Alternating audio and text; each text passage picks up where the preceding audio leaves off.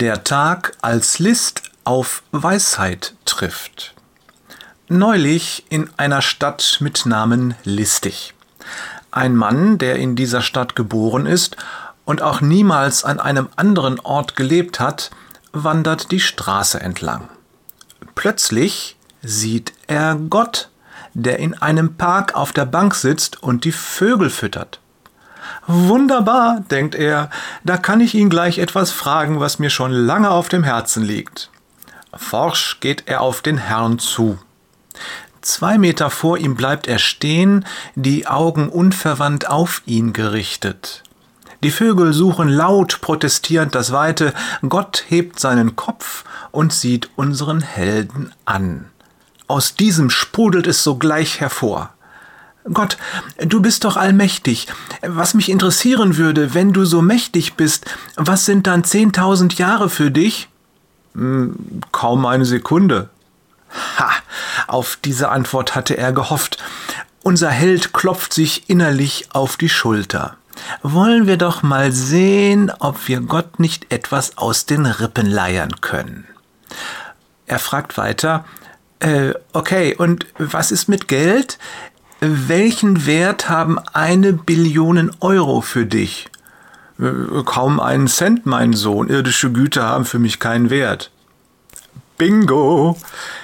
Zeit ist nichts für ihn und Geld hat für ihn keinen Wert.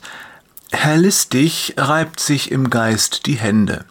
Mit diesen beiden Antworten habe ich ihn genau da, wo ich ihn haben will. Jetzt geht er zum Angriff über. Äh, wenn das so ist, Gott, äh, dann gib mir doch bitte diesen einen Cent. Unser Held hatte mit einem verdutzten Schweigen gerechnet, vielleicht mit einem erstaunten Heben der Augenbrauen, zumindest aber mit einem kurzen Schweigen. Doch die Antwort Gottes kommt wie aus der Pistole geschossen. Gerne, gib mir eine Minute Zeit.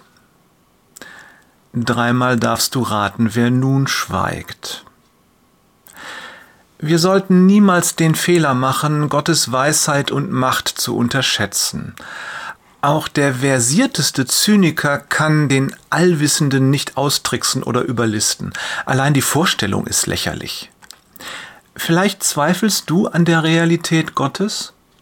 Doch kannst du die Möglichkeit der Existenz einer höheren Intelligenz tatsächlich leugnen? Kannst du ernsthaft ausschließen, dass es eine Wesenheit gibt, die unsere Vorstellungskraft übersteigt? Ich komme aus genau dieser Fraktion. Gott? Hör mir auf damit. Jahrelang habe ich mich gesträubt, jahrelang wollte ich ihn nicht sehen. Das Heilmittel gegen solche Gedanken war bei mir ein Autor aus dem letzten Jahrhundert. Ich schätzte ihn damals sehr und seine gelegentliche Verweise auf die Bibel habe ich ihm verziehen. Jeder Mensch hat schließlich Fehler, stimmt's? Doch eines Tages, und ich weiß beim besten Willen nicht mehr, worum es ging, habe ich mir eine Bibel genommen und eine Sache nachgelesen, die er zitierte. Widerwillig zwar, aber ich wollte wissen, ob das tatsächlich stimmt, was er geschrieben hat. Ich las den Vers und es stimmte.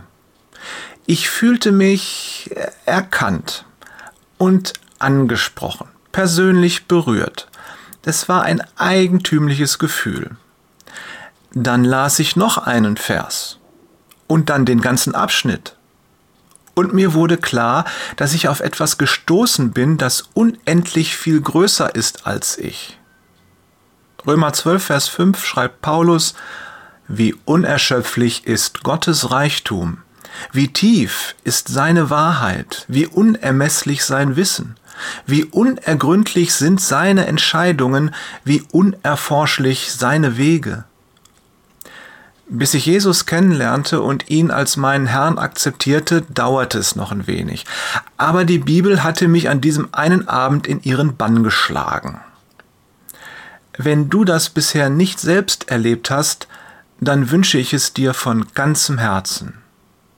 Liebe Grüße von Jörg, was war ich ahnungslos, Peters und Thorsten, Bibellesen rettet Leben, Wader.